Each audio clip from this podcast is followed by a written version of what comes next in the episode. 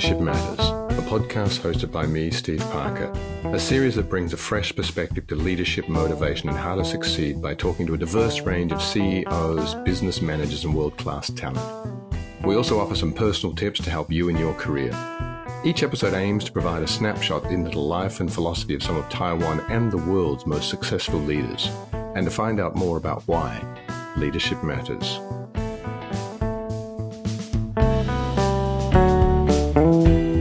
Am super happy today to have T.A. Wu in the, in the studio with me. He's the director CTO of Springpool Glass, the largest glass recycling company in Taiwan, which recovers over 100,000 tons of waste glass annually every year. Think about that. It transforms it into valuable materials and circular. He's very big on circular economy, recycling and reusing and bringing the kind of the waste back into making it something useful for the planet. His ultimate goal is to forge a unique industry for a green circular economy by converting limited resources into sustainable materials that can be continuously recycled. He was awarded the 2018 Taiwan Presidential Innovative Award and has been featured by the Discovery Channel for his innovative invention of green building material. He was also the inaugural winner of the Social Enterprise Award from the British Chamber of Commerce that I was involved in. Uh, he's a 2018 Eisenhower Innovation Fellowship. Uh, he started off at TSMC, but quickly decided that his uh, his future was in circular economy and has built Springpool Glass into something that is now an amazing place. Um, and anybody has the chance, you should go and see it. TA, welcome. Hello, everyone. I'm TA from Springpool Glass. When I think about you, there are two things I think about. I think about the fact every time I see you, you're, you're going somewhere to get new education. You've, you studied at Cambridge, you've been to Harvard, you've been to a few different places, you've got the Eisenhower Fellowship, all these things. And then I also think about this idea of this circular economy stuff that you've been very much involved in. Yes. Let me just ask you first, for people who are out, where does the drive come from to do all of this stuff? Actually, for me, when I was a kid, I went to the factory to do glass recycling and pick up different kind of like waste from like garbage and collect the glass. So for this experience, I got one thing very important is we need to do something effort, do some effort for our like planet.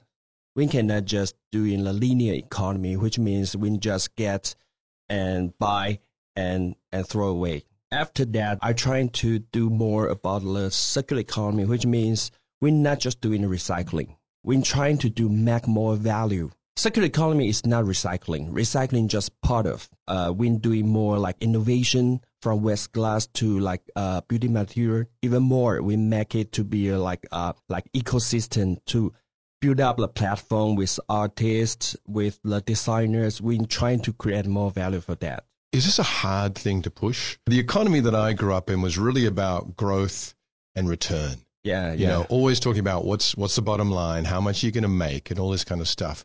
Are you at a profitable stage now with this circular economy company, or are you still pushing through these barriers? Mm. And how do you keep going? Actually, it's profitable, but I mean, for glass recycling, it's very different from other material. The key reason is the glass recycling is very low margin, super low margin. The reason is like the raw material for glass is silica sand. It's very cheap, unlike like metal or plastic from petrol, which means because it's low margin, I need to do more innovation for this material. So we start to do a lot of R&D and we start to do more like ecosystem to co-work with different kind of like as I mentioned, artist, designer or other brand manufacturer. So all of things combined together, it become very special for Springpool. We're not just recycling, we're not just manufacturing, we're not just provide product, we're not just provide space, we provide everything about circular economy of glass. So it's profitable, but it's not perfect. We still need to do a lot innovation for that. What you're doing, and you just alluded to this in your in your statement, you're doing something that is cross you know, you've got material science, Cross industry, right? Yeah. You've got design, you've got artists, you've got you're trying to create a luxury product out of something that is, you know, this whole branding process. I mean, how do you bring all of these people together with this kind of one, the TA Wu vision of? Uh, yeah, actually, that TA Wu vision is our Springpool vision. Uh, because uh, Steven, as your question, you have how to align like project vision and like uh, company vision. But for us, it's all the same because we're trying to do more circular economy around the world. So for me, uh, we combine a lot of different kind of thing. For example, like we put in a, like AI selection, which means we use the optical sorting. So actually, we increased the capacity for recycling over 10 times.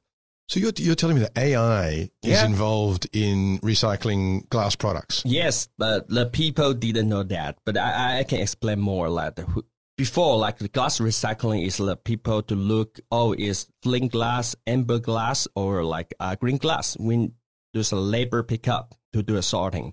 But nowadays it's different. We crush it to be uh, like a small cullet, small part of the glass, and we use the like screen to monitor uh, which color is this, and we use the like high volve sorting. We can sorting and separate different kind of color or like properties. So it's quite important is we don't need to use the label pickup anymore. So we can increase more like our capacity and we can get better quality. One of the things for people who are listening here, we can't show them a product of, but, but I mean, what you're making is beautiful. I mean, they're Yeah. really well designed. Like one of the things, and, and I've been in Taiwan for nearly 30 years now. Yeah. One of the things that people always say about Asia in general is that we don't do branding very well. Yeah. Now, I, I don't want to get into that discussion right now, Yeah. but you hear the concept waste product, Yeah. recycled, Yeah. and in the same hand, you're talking about design, art, luxury items. Have you had to struggle with this process at all in, in converting something that, you know, Yeah. feels like it's coming from waste products, but giving it a branded image? Yeah, it, actually for us, not at all. Because our company begin with the glass recycling. Final product can compare to like virgin material, which means you can make the product very high end, which means glass material can be 100% recycled and infinity recycled. Unlike plastic, probably each recycle you will get downgrade material, but glass will not, which means we hope to make more and more value. Value means uh, probably is money, probably is cost, but we're trying to, to make more value for environment. So each step we put more idea inside, the glass recycling can be like higher like segment. Now, one of the things I've noticed about what you do is you actually run tours. I mean, you bring people in to have a look. You have uh, you have glass blowing, you have uh, design center, you have almost like a museum, right? right? Yeah, kind of. right? of. And you bring people in to show them what you're doing. This is kind of something that kind of high end luxury products might do, right? Yeah. But people who have processes like you are a bit afraid to kind of put it out in the open. What was that decision about? To key factor of the circular economy is everyone. The reason is if everyone have this consensus, everyone knows the recycling material is important, it can change the industry. So what I'm trying to do is let more people to understand the benefit of the circular economy. So for the glass material, it's very nice to demonstrate it. The reason is, as I mentioned, is infinity loop, infinity recycle, and will not be downgraded, which means the people can choose the circular economy product or like service, and it will drive the circular economy going. It, it's been fascinating for me to learn a little bit about this circular economy stuff here. I, I've heard a couple of things I think that are pretty useful for people, and I just want to kind of summarize these for you now, if I Yeah. could. What you tell me is it built on the experience that you've had of years. You started off with a, something that you already do and you already know, recycling. But it hasn't changed the vision of the company. The company has remained the same. It's just that you've improved and got better with what you do. The other thing I just, it's this idea of aligning a vision. The vision has been consistent. And that seems to be a key point, I think, that a lot of uh, companies and maybe leaders miss. And the other thing I am hearing very clearly from you is this idea of circular economy. Mm, And it feels like this, this to me is kind of the future. We need to be looking after the planet. yeah. Wow, very nice summary. Wow, even better than I said. Yeah.